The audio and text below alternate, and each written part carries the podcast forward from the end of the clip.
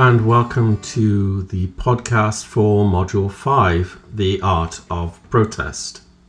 In the last module, we talked about activism and the role of the activist. And part of the role of the activist is to use every means by which we can promote a campaign, raise awareness about an issue. And that involves, of course, using creativity as well. So that leads to thinking about what forms of creativity can be used to highlight an issue. I think it's worth looking at art as one of the mechanisms of transformation in society.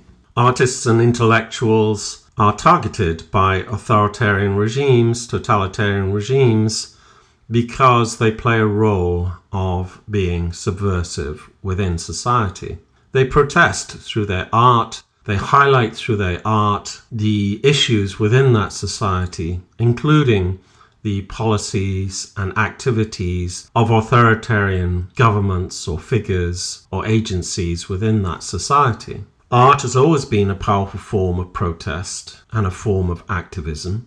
The reason authoritarian regimes shut down artists is because they explore, investigate, and scrutinize all propositions of how we should live, how we should understand life, how all social and political institutions should or should not function. They really ask questions of the society that an artist lives in, and therefore art can be very challenging. It can be a very subversive force. Subversive in the sense that it really is taking a look at, shining a light on, a laser light on conventions within that society, policies within that society, the norms of behavior, which may, through the art, be highlighting fundamental injustices, questionable practices, abuse of power and authority, and how that society functions. What is worth questioning within that society? We can argue that through the modern era, there's been progress in society in terms of improving people's life, giving people more choice, really the origin of representative government. Art has played a role in bringing about modern society.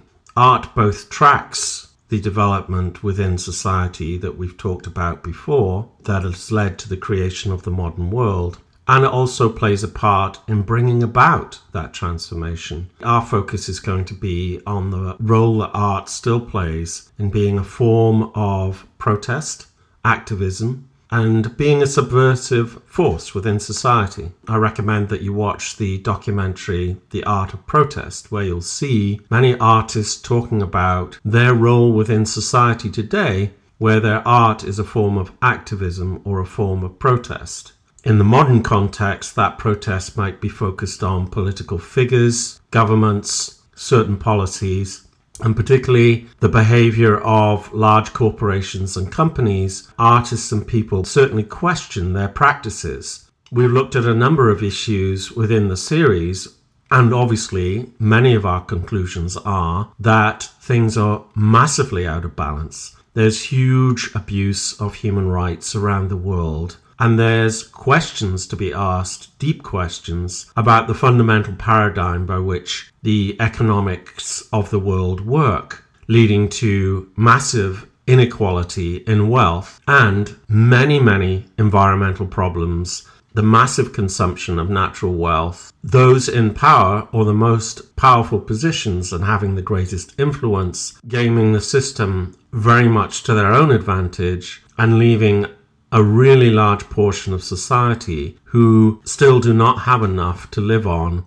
and to lead a good life. We've seen throughout the series of global solutions that there are critical issues to be looked at. If we look just at the fashion industry, we saw how fashion is producing vast amounts of pollution and waste. And there are questions also about the sourcing of the material, the cotton, forced labor being used to produce the cotton, uh, questions about that within China, uh, very recently arisen and been focused on. And then elsewhere, not paying people enough so that they can have a lifestyle where they can afford to send their children to school, have good healthcare, live in a good home, and so on. Basically, companies taking advantage of very weak labor laws or no labor laws or weak government in other countries in order to profit from it, which obviously, ethically, is highly questionable.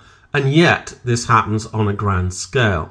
Now, artists, like everyone else, are very much aware of the issues of our time and are involved in those issues.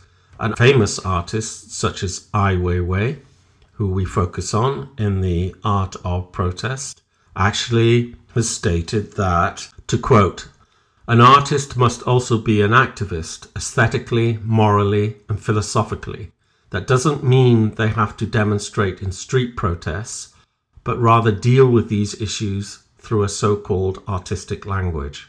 Without that kind of consciousness, to be blind to human struggle, one cannot even be called an artist.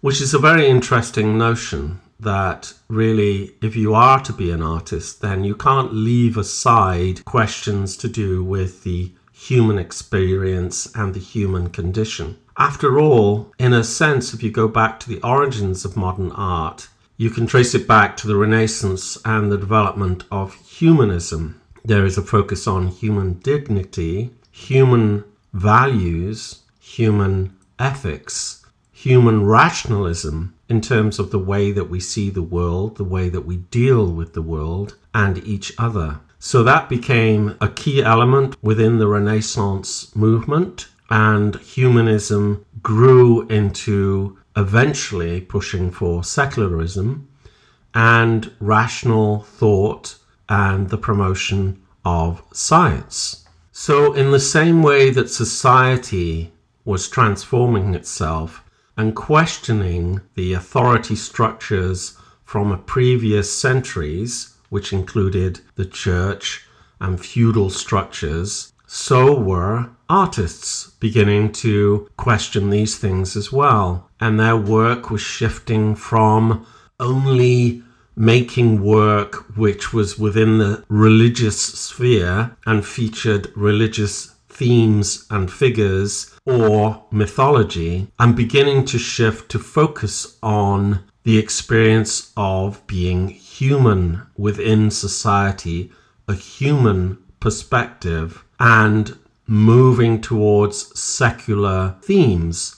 The whole modern era, of course, is one in which the individual and individualism becomes a focus. And we can, through that, then explore the domains of human experience internally, across the emotional landscape, across the experience of all aspects of life at every level, and not solely focus on really the top of the pyramid, which is both the divine level, if you like, gods, and God themes and religious themes, and then its representation on earth in terms of monarchies and people close to monarchies, and then maybe those who are the best off and the wealthiest in society who were obviously commissioning works of art. And then you see, if you track the history of art and you follow from there, you move more and more and more towards themes that look at ordinary life and people from all walks of life, at all levels of life, then we begin to explore more the existential experience of a human being